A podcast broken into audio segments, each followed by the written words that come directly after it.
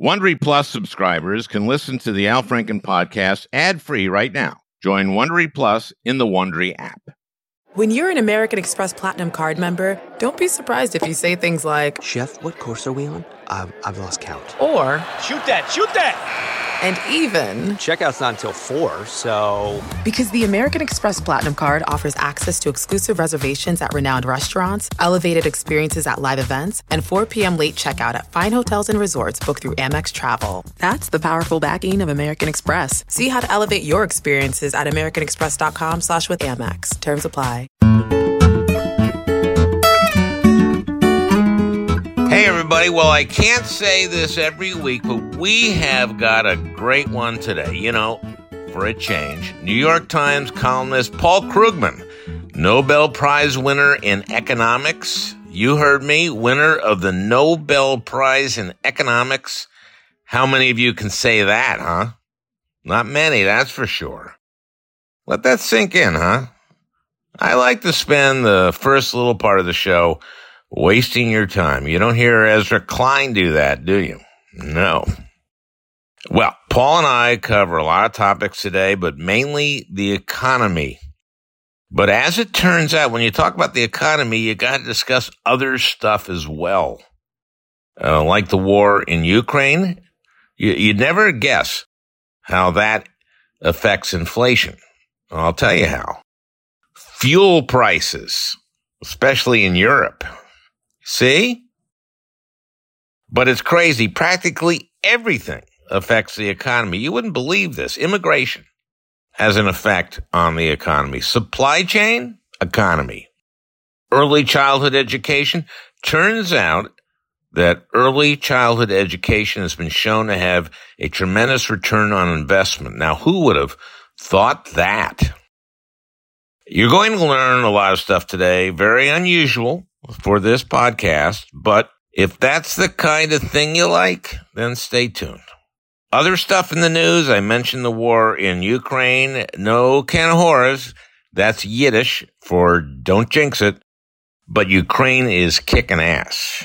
They've recaptured thousands of square miles of territory during their new offensive in the east and finding unfinished letters written by Russian soldiers who are deserting, saying they can't take it anymore. They're exhausted. Their, their, their equipment is horrible. They're, they're getting wounded and killed. They haven't had any breaks. Putin is so desperate that he's recruiting soldiers from prison in Russia, releasing them from prison to fight in Ukraine. That, that sounds like a, a good deal all around. It should that should really help. The Junkie Patrol that would be uh, a good movie, I think. The Junkie Patrol, you know, they go in like a World War II movie, but just for updated. The January 6th committee is going to resume hearings. It sounds like uh, the end of this month. Those are fun, aren't they? The Fulton County DA, Fani Willis, is saying her Georgia 2020 election inquiry may lead to prosecution. Hmm. All I need is 11,780 votes. And you'd be in trouble if you don't do that. Hmm. My advice to my listeners, don't commit crimes on audio tape. Trump's definitely going down. And this time, we're really going to see the end of this guy. It's just, it's in the bag. Between Georgia, January 6th, what's going on in New York, Weisselberg has, has pled and has to tell the truth or he'll go away for a long, long time. Rocket Man. Long, long time. So that may mean Trump will be back in the Manhattan DA's sights. And then, of course, there is a little matter of these national security documents that he was keeping at his resort and lying about, which even sleazebags like Bill Barr are saying is, is a slam dunk.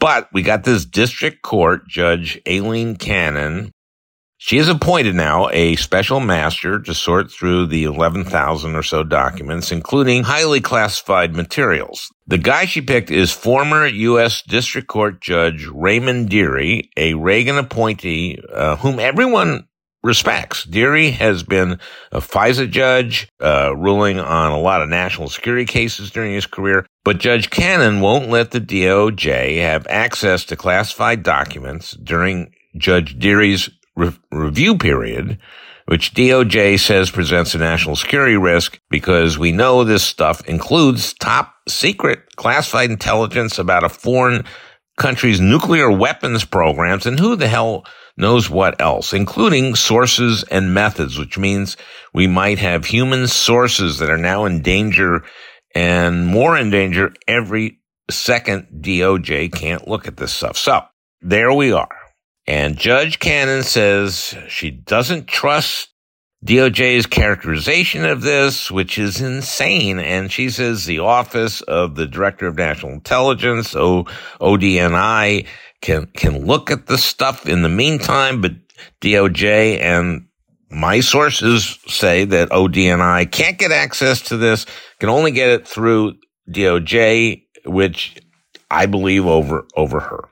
So DOJ is saying that they will appeal to the 11th Circuit. And first, that would be heard by a three judge panel. And however that panel decides, the loser could insist it goes to the whole 11th Circuit en banc, which uh, means all the judges in, in that circuit hear the case. It's the majority of them are Trump or Republicans, but there have been Republican judge and, and Trump judges that have done the right things. Anyway, the loser then can go to the Supreme Court, which can or cannot take it. What I'm hoping is, is that Judge Dearie, who knows classified material, will just turn this stuff over to DOJ as he goes through it.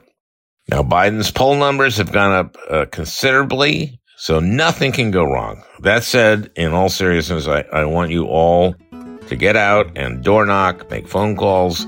Our democracy is at stake. But first, it's time to listen to Paul Krugman. It's a great one. You know, for a change. Did you know that learning actually makes a sound? It's true. Listen. That's the sound of you learning a new language with Babbel. Babbel's tips and tools are approachable, accessible, rooted in real life situations and delivered with conversation based teaching so you're ready to practice what you've learned in the real world. For example, let's say you're in Berlin and you want to visit the Fuhrer bunker. It's pretty simple, actually. Wo ist der Fuhrer bunker? Studies from Yale, Michigan State University, and others continue to prove Babbel is better. One study found that using Babbel for 15 hours is equivalent to a full semester at college. Here is a special limited time deal for our listeners. Right now, get 55% off your Babbel subscription, but only for our listeners at babbel.com slash franken. Get 55% off at babbel.com slash franken, spelled B-A-B-B-E-L dot com slash franken. Rules and restrictions may apply. Angie has made it easier than ever to connect with skilled professionals to get all your home projects done well. Just bring them your project online or with the Angie app and answer a few questions. With Angie, you can book instantly at an upfront price or request and compare quotes from multiple pros so you can find the best price for your project. So the next time you have a home project, just Angie that and start getting the most out of your home. Download the free Angie mobile app today or visit Angie.com. That's A N G I.com. You're an economist, right? Yeah, that's uh, a Nobel Prize winning economist. Now, what was uh, the prize for? What would you what what was the thing you did? uh, mostly work on international trade and economic geography, which is sort of uh, where things are located within countries as well as trade between countries. And is that important? Uh, yeah, kind of. I mean, it's actually hugely important. the geography bit has turned out to be extremely relevant now because the uh, we've had this divergence with large parts of the country, places like Jackson, Mississippi, uh, left behind as as uh, the industries of the future go to places that have highly educated workforces and uh, reasonably sane governments, and um, a lot of it was focused on on equalizing tendencies that are out there in the world economy, and it's turned out to be more relevant now than it uh, at the time that I did the work, which is you know decades ago. Yeah, well, uh, and that's uh, partly, in, or in large part, responsible for how divided we are in our politics, where we have blue urban areas and red uh, areas that aren't doing as well, and a lot of resentment.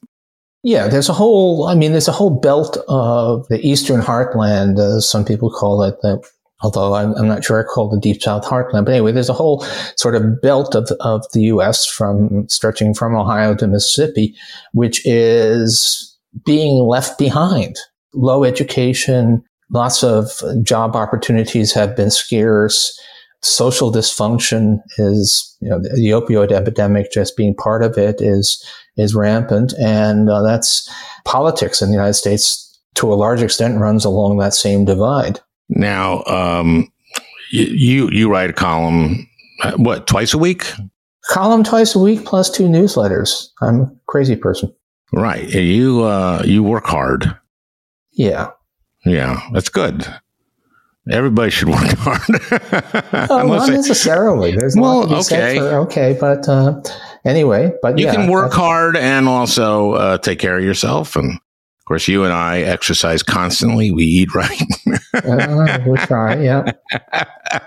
um, okay, so you know, there's so much to talk about. Obviously, uh, we in, inflation. We can talk about the uh, uh, loan forgiveness. We can talk about that stuff. The last time we talked was uh, arguing with zombies. Yeah. And arguing zombies was basically about arguing with these uh, conservative Republicans that they've been lying all along. And uh, Stuart Stevens, who a Republican ad maker and was head, I think, head of Bush's campaign and uh, top on, on Romney's campaign as well, wrote a book called "It Was All a Lie," which pretty much echoed what you said in Zombies. I think, which is uh, can can you uh, sum up zombies in however long you want to sum it up. The zombies were are uh, ideas that uh, should be dead because they've been proved wrong by experience. Things like cutting taxes on rich people uh, produces miraculous gains for for workers. Um, national debt is the most important issue facing the nation. That sort of thing. Um, that although they should be dead, they just keep on shambling along, eating people's brains. And most of the zombies that uh, that matter in U.S. politics anyway are on the right. Um, there's no principle that says you can't have left wing zombies. I think there are a few, but it's it's basically on the right in the United States. Uh, so that was the art. The, the book was mostly uh, about these ideas, why they're wrong, and why people cling to them. I think the it was all a lie is that what really happened politically is that the US right wing movement used, started out anyway, by using uh, racism, uh, social issues, culture war stuff to get working class voters to support them.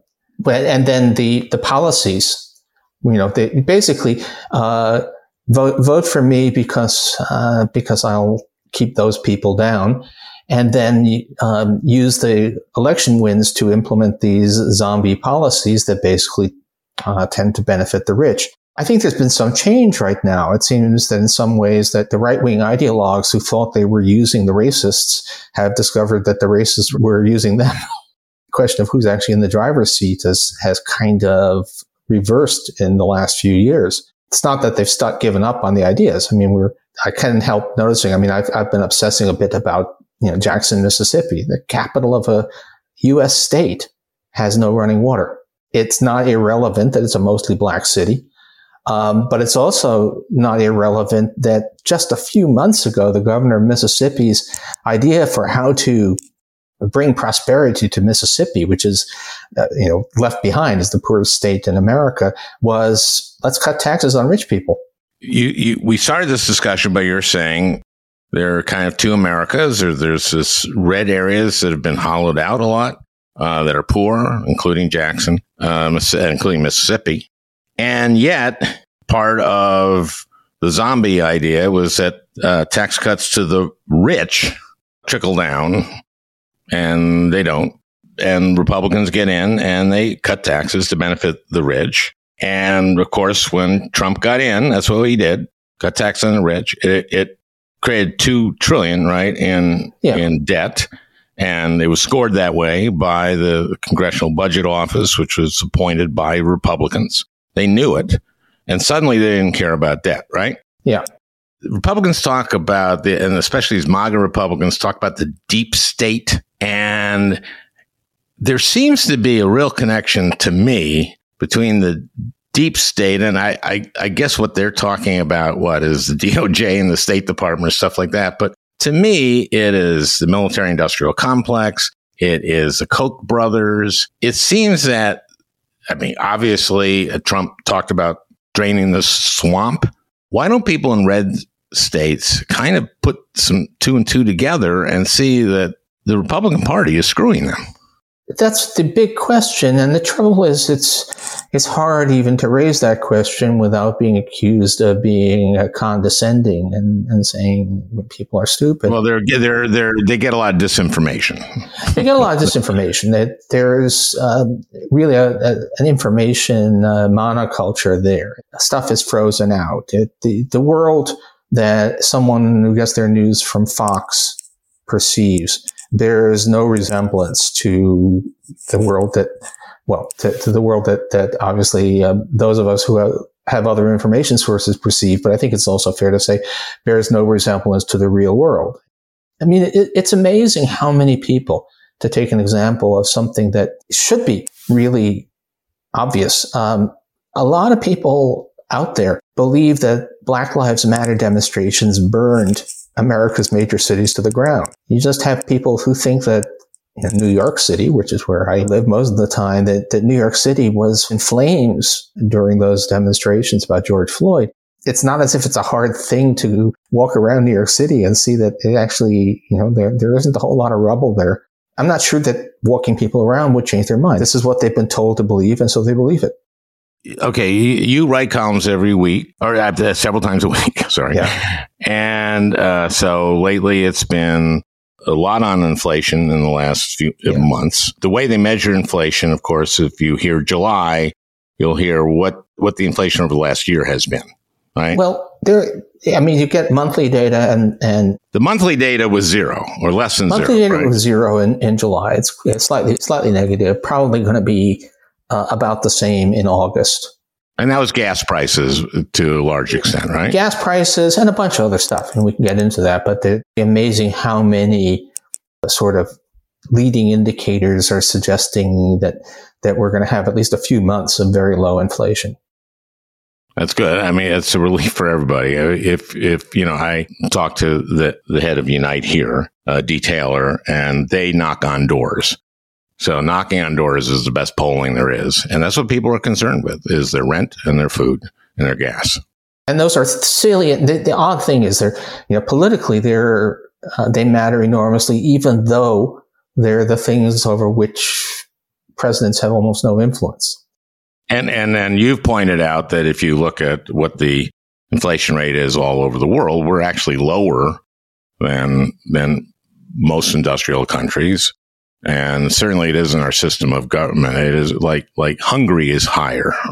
yeah, Hungary is. I mean, there's a the, yeah yeah Hungary, which is is, is the uh, the right wing ideal of a, a one party state that is a democracy on paper, but not not anymore in, in any real sense. It is true that there are there's some idiosyncratic. The, the stories are a little bit different. Inflation in Europe is high part because Vladimir Putin has cut off their natural gas supply, sure. uh, and, and, which is not an issue here. And uh, inflation in the United States is high partly because we had a, a, very full employment economy, which is not true of the Europeans. So that there's a little bit more domestic side to it here. But the things that people complain about are gas and food prices, which are and rent. And, and well, and rent, and uh, that's and none of those are the result of things that Washington does. Uh, it's just not it's not national policy. And the uh, interesting news, particularly, you know, if you're thinking about the midterm election, is that all of those things that are actually not under the control of policy happen to be breaking Biden's way uh, at at the moment. That may not be true six months from now, but um, it may very well be true three months from now. Now, uh, the uh, Inflation Reduction Act, which basically is a clean energy act as a it's a, it's a, it's most of that the biggest part of that right is to address climate.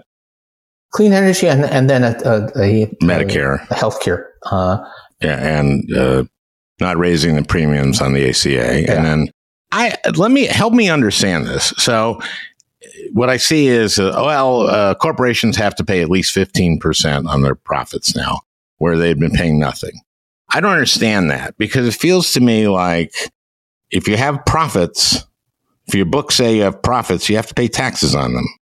And if they if they somehow cook their books or use use whatever they use to get the zero, then they're not profitable. So how, how what what is the distinction here? I don't understand how that that works. Basically, it's just one of those things where the law that defines we have laws that define how corporations report their profits uh, for accounting purposes. And those laws are there to protect investors, so the corporations are not supposed to just lie about how profitable they are. okay. And then we also have laws that define profits for tax purposes, and those don't exactly match. It is quite possible for corporations to record. I mean, I, am pretty sure uh, that if, if we use the sort of typical tax dodge where a corporation manages to do some clever uh, cross subsidization with its overseas subsidiaries so that its profits pop up in Ireland, which has a low corporate tax rate and not in the United States, that from the point of view of investors, Apple is honest and they say we're making a ton of money. But from the point of view of the IRS, they said, oh, we're not making that money. Apple Apple Ireland is making that money. Um, and what this law does is it basically cracks down on that practice. It, it forces corporations that are reporting big profits to investors to also, in fact, pay taxes. Uh, and it's not entirely stupid that the law for what's taxable and the law for what's reportable are not quite the same, but it just, this is a way of, of closing the really egregious abuse of, of the tax system. So that sounds like something that the finance committee wrote that legislation to make that happen. That's right. So they this was a they were looking for a way that was relatively simple, relatively enforceable to avoid well to avoid the avoidance. I mean, there's a there's a tremendous amount of tax avoidance out there, and this will cut into it. And there's so much tax avoidance that even making a, a modest dent in the problem is worth hundreds of billions of dollars. So th- this scored as cutting the deficit, right? Yeah. Because of that. Is that right? Yeah. And, and less spending on Medicare pharmaceuticals. That's right. Drug price negotiation is uh, is going to um, also again they're doing even fairly modest stuff can save you a lot of money. But it's called the Inflation Reduction Act. Now, to me, it seemed like a, a, a climate change, yeah. healthcare, bill with some added, you know, capturing this these profits from corporations.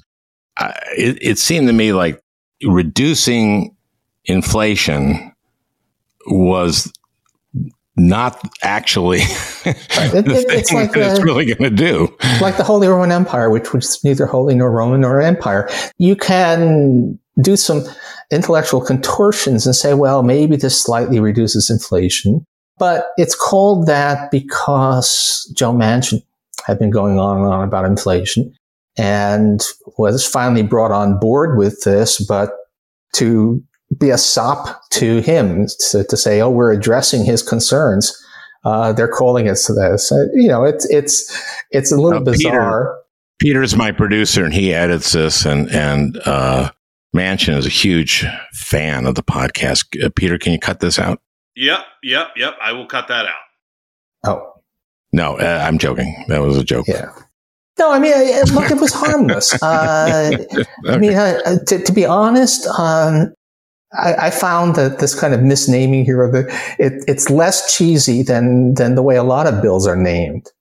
I mean, we have a, a, semiconductor bill, which is a really good bill, by the way, to promote semiconductor production in the U.S., which is called the CHIPS bill, and that's for creating helpful incentives for production of semiconductors which that strikes me as being seriously cheesy, but what the hell? well, oh, wait a minute, but at least it says what it does. No, again, what I, I really don't care what they call it. They could have called it the uh, the the uh, Puppies, Unicorns, and Rainbows Act. That would define with me.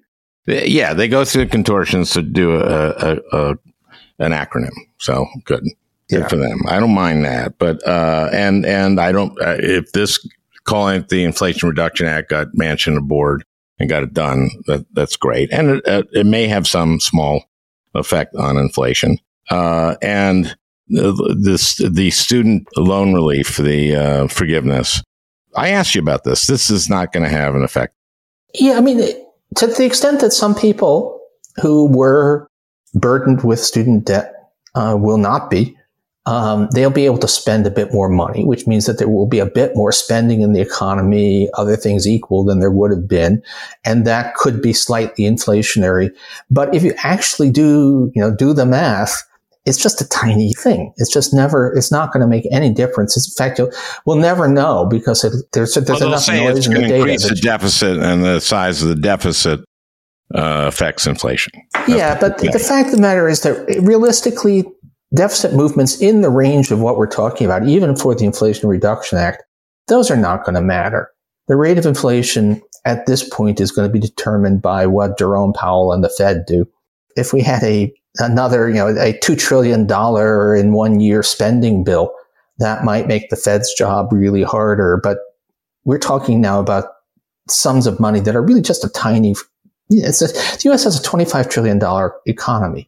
And uh, a, a, it really is a, you know, 100 billion here, 100 billion there. And eventually you're talking about real money. But the kinds of numbers we're talking about here are just not going to be enough to, to move the needle one way or the other.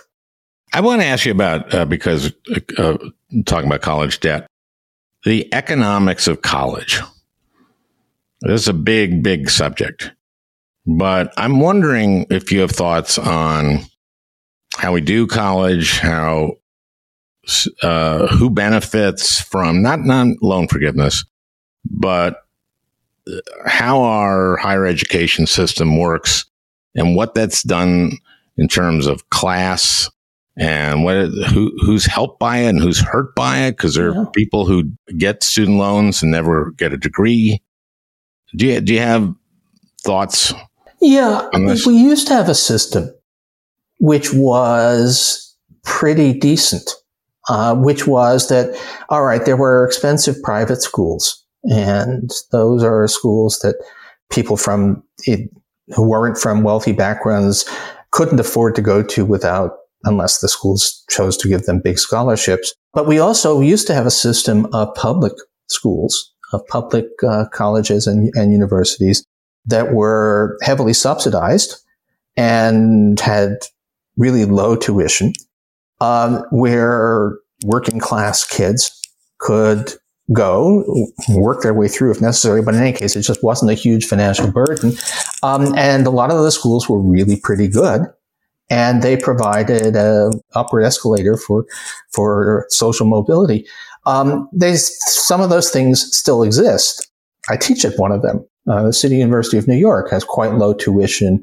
Most students uh, get through without any debt, and it is according to people who've studied this, it is in fact a, a, a, big source of upward social mobility, much more so than, than, than the elite universities are. But for the most part, we kind of dismantled that. The public aid to public universities was scaled way back and we shifted to this model where oh well you know college is great you should get a degree why don't you go out there and borrow a lot of money to be able to attend college. Oh, and by the way, we're not going to do any vetting of the schools so that Um, we can have completely scam programs and they still get federally backed loans. So we, we basically suckered a whole generation of young people into uh, getting education that sometimes is valuable, sometimes isn't, but in any case comes along with this crippling burden of debt. And what is that doing to this generation? I mean, there are people are getting, you know, can't buy houses. You know, they're they're stuck. We, we, we screwed a, a, a lot of uh, people, and there, there's some there are some things on top of that, right? A lot of student debt was run up to get through college in the 2000s, and then students graduated into the post financial crisis world where jobs were scarce and really right. hard to get, you know, get on the first rung of the career ladder. And there we actually do, we have some notion of, uh, we have some estimates of, you know, how long does it take to recover from the misfortune of graduating into a recession? Uh, and the answer is forever. Uh, if you if you kind of miss that first step because the economy is bad, then you are in trouble indefinitely. We created a trap for millions and millions of, of kids. You know, Heather McGhee told me a, a statistic, which is that black households led by a college graduate have less wealth than a white household led by a high school dropout.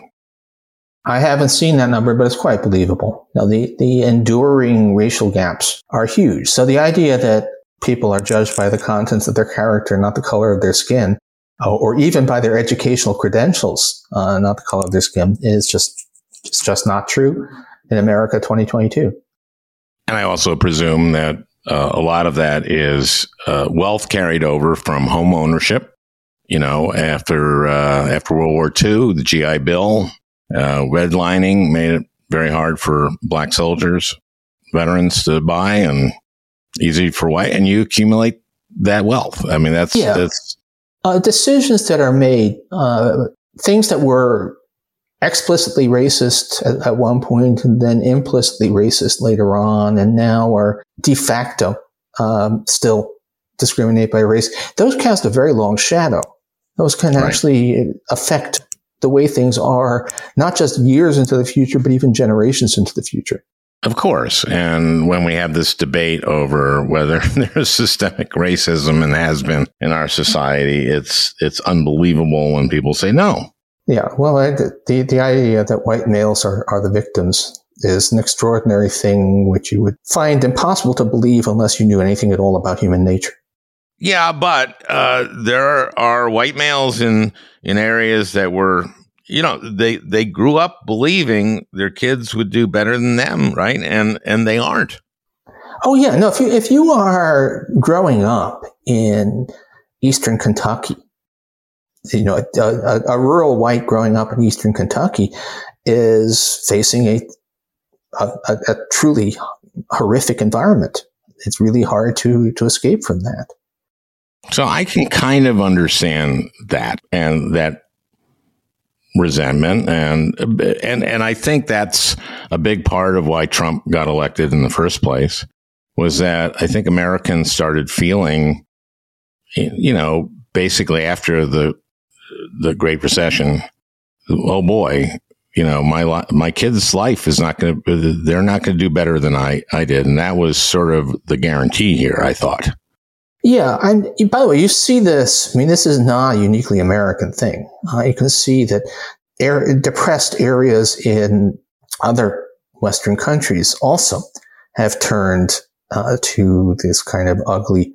Uh, I, I, hate the word populism because it's, it's, these movements don't actually seem to ever want to do anything for people, but still, these kind of ugly right wing movements. I mean, if you think about the, the former East Germany is a hotbed now of essentially neo-Nazi sentiment. And again, it's because it's a region that ended up being left behind with few opportunities. We're going to take a quick break. We'll be right back with Paul Krugman. Most weight loss plans are one size fits all, not taking into account each person's individual needs. Noom takes into account dietary restrictions, medical issues, and other personal needs to build a plan that works for you. Everyone's journey is different so your daily lessons are personalized to you and your goals. Stay focused on what's important to you with Noom's psychology and biology based approach. Sign up for your free trial today at Noom.com. That's N O O M.com. And check out Noom's first ever cookbook, The Noom Kitchen, for 100 healthy and delicious recipes to promote better living. Available to buy now wherever books are sold. Getting the smile and confidence you've been dreaming about, all from the comfort of your home, isn't a total mystery with Byte clear aligners. Just don't be surprised if all your friends start asking, What's your secret?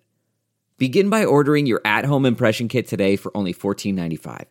Byte clear aligners are doctor directed and delivered to your door. Treatment costs thousands less than braces, plus, they offer flexible financing, accept eligible insurance, and you can pay with your HSA FSA. Get 80% off your impression kit when you use code WONDERY at Byte.com. That's B Y T E dot com. Start your confidence journey today with Byte. Okay, we, we, we have this war in, in Ukraine, right? Yeah. And we don't know how long that's going to go on. I, I do think we've been doing exactly the right thing. I think that Biden deserves a lot of kudos for putting this coalition together and keeping it together and is doing exactly the right thing because if we don't, Russia will just, they won't stop, right? Yeah. That, that's what these people, that's what Putin is about. I don't know how long this is going to last. No one probably does. Um, but at a certain point, let's say it ends, and let's say whatever the end is, there's going to have to be, and let's say Ukraine remains Ukraine, there's going to have to be rebuilding there, right? Uh, and a kind of a Marshall Plan. What percentage of our GDP was the Marshall Plan? Do you know? I think it was briefly about 2%. I'm, I'm pulling that out of uh, uh, thin air, I guess would be the, the uh, polite way to say it. Uh, but it's, Right. it's in that, it, it, that was the peak for U.S. foreign aid. We've never actually, it's never actually been a big part of our economy. Um, but yeah, I mean, Ukraine, assuming it, it survives, um, Ukraine is going to need a lot of aid. Now, a lot of that is going to come from the Europeans. Yep. As I understand it, Ukraine is basically going, it's going to be a while before they can actually join the European Union, but they can have a kind of candidate status, which already allows for substantial aid. And you look at other places that were very poor that the Europeans joined the EU and, and they got substantial aid. And the big thing to say about Ukraine is it's, it's a pretty poor place. The amount of money it would take to be transformative for, say, their infrastructure is pocket change for wealthy Western countries. So we can do a a lot. It's not going to break us at all. Well, I, uh, you know, the the best scenario, of course, is that Ukraine remains Ukraine and that they can join the European Union and they can join NATO. In other words, we win. Yeah. I mean, I'm, I'm feeling, I, I, I read the news. Know, I try to limit my reading of, of Ukraine war news to about seven hours a day. Um, and, uh, but it's, uh, you know, they're, they have been far more, uh, effective and, uh, and brave than anyone imagined. So, um, and it turns out also that, that, that mythical, powerful Russian military isn't quite what they claimed it was. So, well, you know, Ted Cruz said that what was great about them is they're very masculine. Yeah. Oh, he showed this, you know, yeah, the shaven headed, tattooed guy and saying that the advantage of not having a woke military. And it turns out that not being woke, it doesn't help if you're actually also kind of stupid. Also, what what what he calls woke is like having women in the military, Yeah. basically. And if first of all, there are women in the infantry. There, you know, Tammy Duckworth flew uh, a helicopter uh, and was horribly wounded from that. There, uh, you know, the, but if you look at what our military is, think about how many people are in logistics. Think of how many people are in communications. Think, think about that. That's what a military runs on, as much as, you know, the people, the fighting force, obviously. And that's been Russia's, uh, a big part of their downside, right?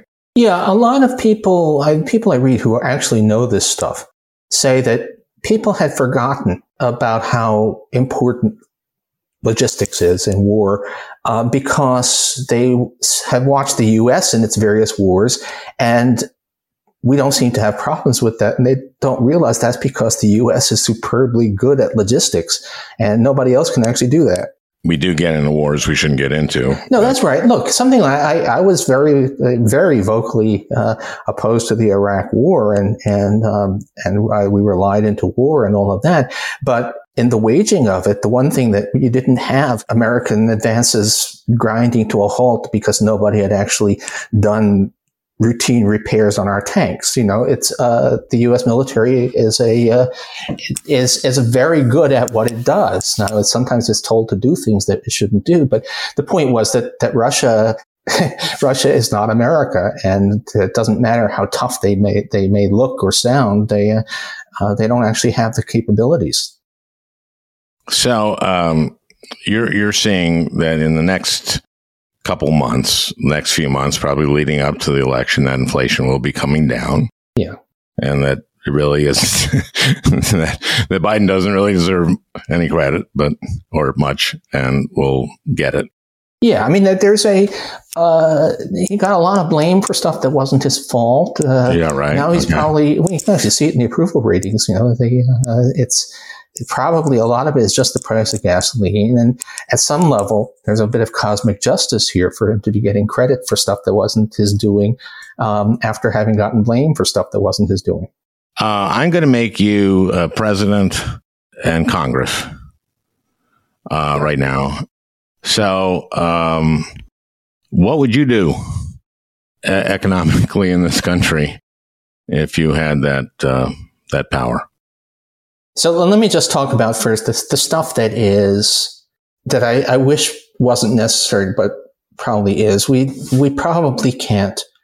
We probably have to allow the unemployment rate to rise a bit. It's a, it's amazingly low. Yeah. And and uh, there was a story I think in the New York Times on on Mankato, Minnesota. Did you see that? Yeah. was it? Yeah. And yeah. they can't get workers. They just can't find people. And I, I knew this, this was happening before all this. Uh, but in, in southern Minnesota, this is, by the way, why we need immigrants. Yes, well, that's a, a, among my list would be to say, let, let's, uh, you know, immigrants would really help a lot. We could use a, a bigger labor force, and you say, well, how do we, how do we get people back into the workforce, get people to join the workforce? There's a bunch of things we can do, childcare and so on. But the easiest way to get more people in the workforce would be to let some more people in. And um, so that's, you know, again, if, if there were no, no political constraints, yeah, some more immigration would help. So we're going to have, but regardless, we're going to have to see some rise in unemployment, but maybe just a you know, fraction of a percentage point, enough so that things aren't quite so tight and, and the inflationary pressures come down. And then you talk about what can we do for the future. The way I think about it is in those early days of the Biden administration, everybody was very hopeful. And there were really three things that we wanted to, to see done. Uh, one of them was repair infrastructure. We got that. Uh, another was to do a serious stuff on climate, and we got that. But the third was to really invest in families and in children. Mm-hmm. And that's what we didn't get. The United States is actually, you know, we talk about the U.S. as having a weak uh, social safety net, which we do, but the weakness, we actually spend a lot of money on people my age, right? The, uh, uh, we spend a lot of money on, on, on senior citizens. We have Medicare, we have Social Security, which should be more generous, but is still an important safety net. Um, what we don't do compared with other countries is spend on younger people and especially their aid to families with children. The child tax credit well, the, the, child tax credit was the most immediate. Yes, for a little mm-hmm. while there, we, we we briefly pretty much eliminated child poverty. We showed it could be done, but we couldn't get the legislation extended. And uh, so, if we come back, you know, you give, give me a, uh, an electoral miracle, democratic control of, of uh, that's that's stronger than than we we've had this past uh, year and a half, uh, then bring that back, and then probably a bunch of childcare as well. You know, and, and, of course, the childcare means that people can go to work. It's even good that a, a, real Inflation Reduction Act would probably include quite a lot of spending on childcare. You know, you know, I I saw this in the New York Times, your paper. Uh, I, the average European country spends seven thousand dollars subsidizes childcare per child to the tune of seven thousand dollars. In the United States, is five hundred dollars. Okay, I haven't seen those numbers, but I always look at the support for for non non elderly families, and most countries in the in the Western world spend something like uh, five uh, percent of GDP on that, and we spend under two. We're we're just off the charts uh, stingy on helping people who aren't senior citizens and there happens to be a lot of evidence. This one, this one, one of the odd things is you think, well, you know, infrastructure, that's steel and concrete. That's, that's hard. That's solid. But the evidence that's spending on infrastructure, it has to matter. But there's not a whole lot of solid evidence about what the payoff to it is. But we have, no, we have tremendous to. amount of evidence on what, on the payoff to spending on children. We have evidence, you know, things like, like food stamps were rolled out across the country gradually. Uh, not everybody. So we actually can compare uh, the results from families that got access to food stamps earlier on. And children who have adequate financial support grow up to be healthier, more productive, more likely to be employed, higher earnings. The economic rate of return on spending on young people is enormous. Well, universal pre-K w- was part of Build Back Better. That universal was universal pre-K, but also nutritional aid. I mean, health. Yes, all of I mean, that. But but yeah. Uh, you know, I was I'm a big advocate of uh, early childhood education, and all the evidence points to that kids who have early childhood education are one less likely to be left back a grade. Uh, they're more likely to graduate high school. The girls are less likely to get pregnant in adolescence. They're more likely to go to college. They're more likely to get better. They're, they're going to get better jobs and they're much less likely to go to prison. And so it's stupid. The return on, on investment has been proven over and over again. And other countries, this is what they do. They have this. They have early childhood education. Yeah, and it's and what we saw is it's actually not hard. And it isn't even that much money. The thing is that, uh, by and large, taking care of young people is cheap. You know, taking care of, of us doddering uh, 65 plusers costs a lot of money because we end up you know, needing things like dialysis and so on. But uh, just making sure that kids have adequate health care and enough to eat and that their parents can can work without having to have latchkey kids and all of that. It costs really a remarkably small amount of money for a really big payoff down down the road. Okay, so that's uh, that stuff is stuff you would do if you're the president and control Congress. Yeah, I mean, uh, you know, it, it, there was a way back in the day uh, when Bernie Sanders uh, said he wanted America to be like Denmark, and then was piling in on him. But yeah, I mean, uh, Denmark ain't utopia, but it takes care of its kids uh, it, it, has uh, universal health care. And so these are not, these are not pie in the sky things. Every other developed country has universal health care. Every right. one of them. That's and right. some have single payer, but even single payer countries like, like Canada have private insurance. I spent a lot of time over the years on, on healthcare. You know, there are different ways to do it. You can do it with uh, a system where the government actually where the where the doctors work for the government. Uh, England, England has. But they that. have private insurance, even in Great Britain. They have private insurance on top. Some people have have extra. Nobody is is dictatorially forcing you to use the system. Well, Bernie, that that that was my objection to what Bernie. I, we would have lost big time in twenty with Bernie's plan because it would have forced you to use the system. His plan eliminated all private insurance. Look, we picked up 41 seats in 2018 because Americans finally understood what they had. And they saw that because the Republican plan didn't guarantee in your state that you would be protected if you had pre-existing conditions and it got rid of Medicaid expansion. So we picked up 41 seats. By definition, those are purple seats. They turn red to blue. A lot of those districts are are suburban. Those folks are happy with their private insurance. By and large, they get it through their employer, uh, who's paying, I don't know, 60 to 80% on average of their premiums. Why would they want to trade that for something that they just have no idea what it's going to look like? Single payer, they just don't know. And we, we just would have gotten clobbered in 2020 if we ran on single payer with no option to buy public insurance, which was Bernie's plan there's a tremendous bias that we all have, uh, with which kind of makes sense towards you know if, if it ain't broke, don't fix it. It is broke for a lot of people. There's no That's question right. But for that. the people who isn't broke, to say, okay, we're going to replace what you got with something completely different. Trust us, it'll be better. Um, even if it's true that it would be better, it's not going to fly uh, politically. So incremental. I mean, the genius of of the Affordable Care Act was that it left people who were, for the overwhelmingly, uh, people who were satisfied with their healthcare arrangements were able to keep them. You know, Obama got in trouble for saying that if you like your health insurance, you can keep it. And there were a tiny number of people for whom that wasn't true. But uh, by and large, you know, it was conservative in that, not in the normal political sense, but in the sense of, of leaving stuff that worked for people in place and then adding on to it. And, and of course, we tried to get a public option. And that was Joe Lieberman killed that. Yeah.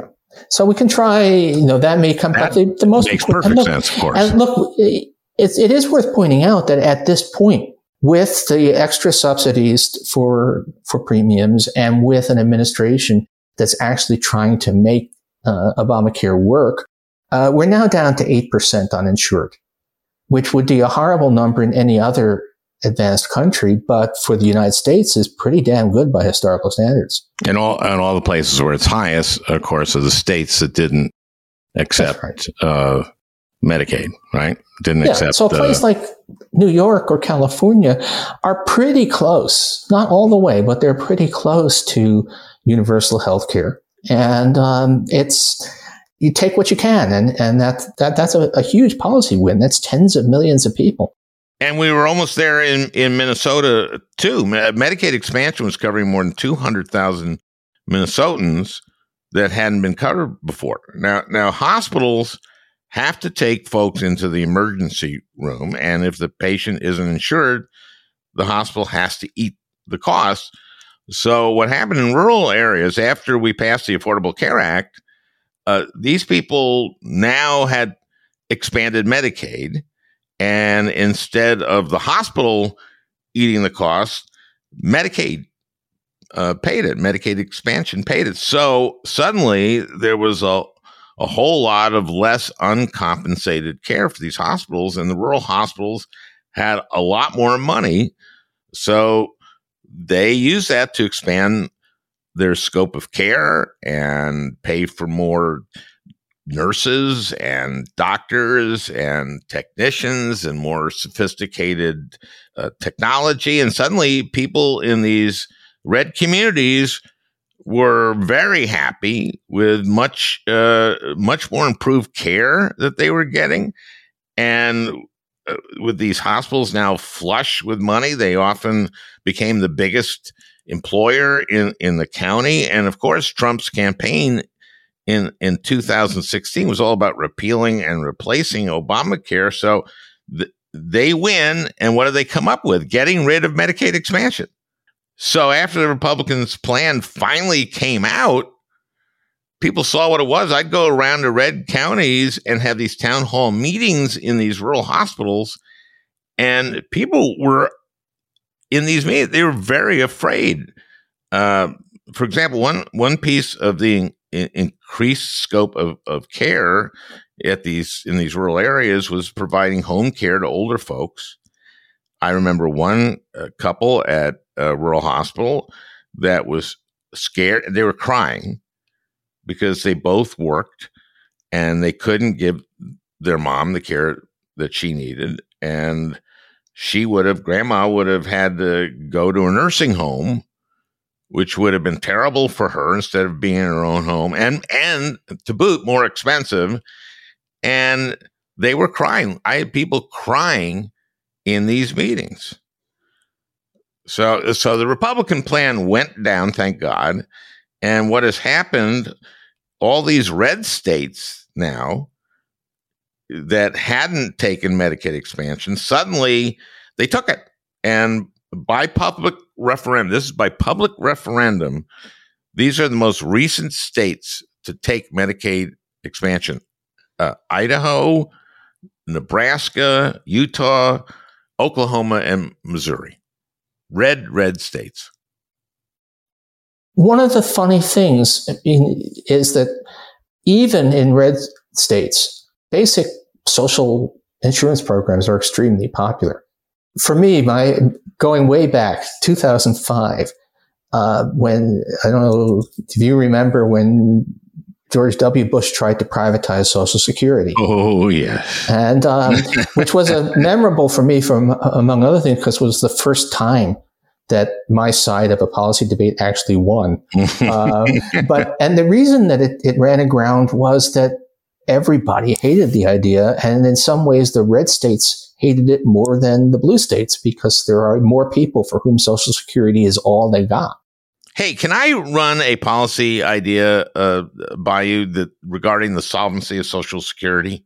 It's called the Al Franken donut hole. Okay. Okay. Here's what it is.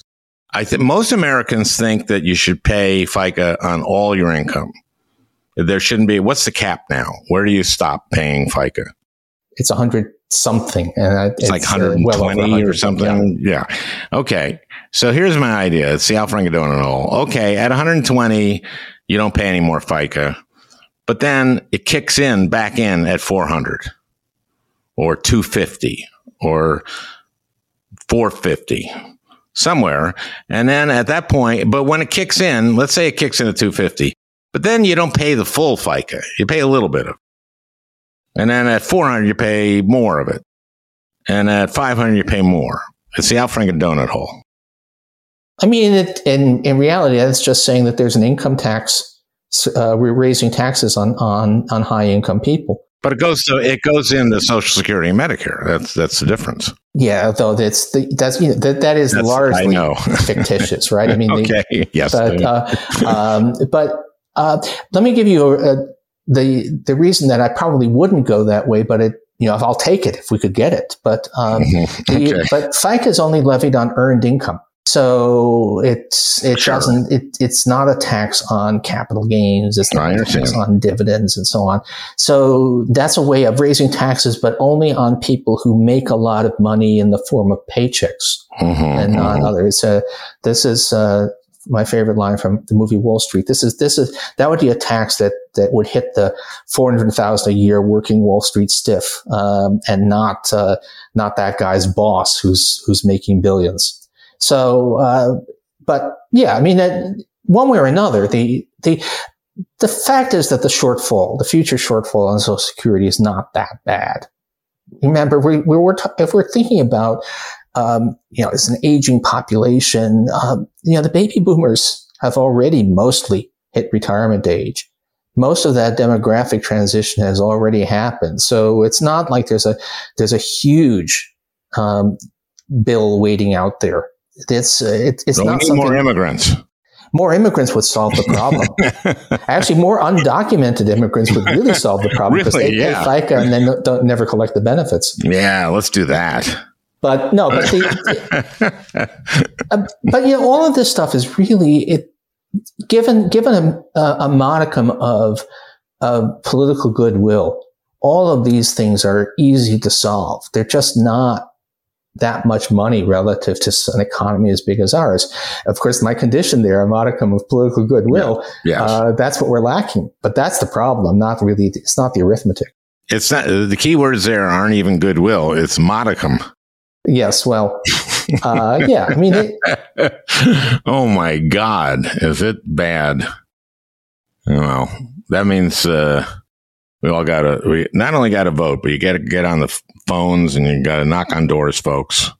That's right. No, it, look, if, if we had, if, if we had a more normal political balance, uh, normal meaning looking like most other wealthy countries, um, then all of the problems we're talking about would be pretty easy to solve. Now, uh, not want to say that you know, America is uniquely bad. We may actually be about to have a, uh, you know, a, a basically a uh, neo Mussolini party running Italy pretty soon. So, so we're all we're all having these problems, but the U.S. does not have deep financial problems. It does not actually have deep economic problems. It has deep political problems. Um, well, we'll solve that the next time, uh, our next podcast together. Okay. Okay. And um, thank you for, for joining us and for your friendship and for your uh, your column. It, it, folks, you got to read Paul Krugman's column and newsletters. To me, uh, they're they're a must read. Always a must read. Thank you, thank you, Paul. Thank you. Well, I, I hope you enjoyed uh, listening. That beautiful music is by Leo Kottke, the great Leo Kottke. I want to thank Peter Ogburn for producing this podcast. We'll talk again next week.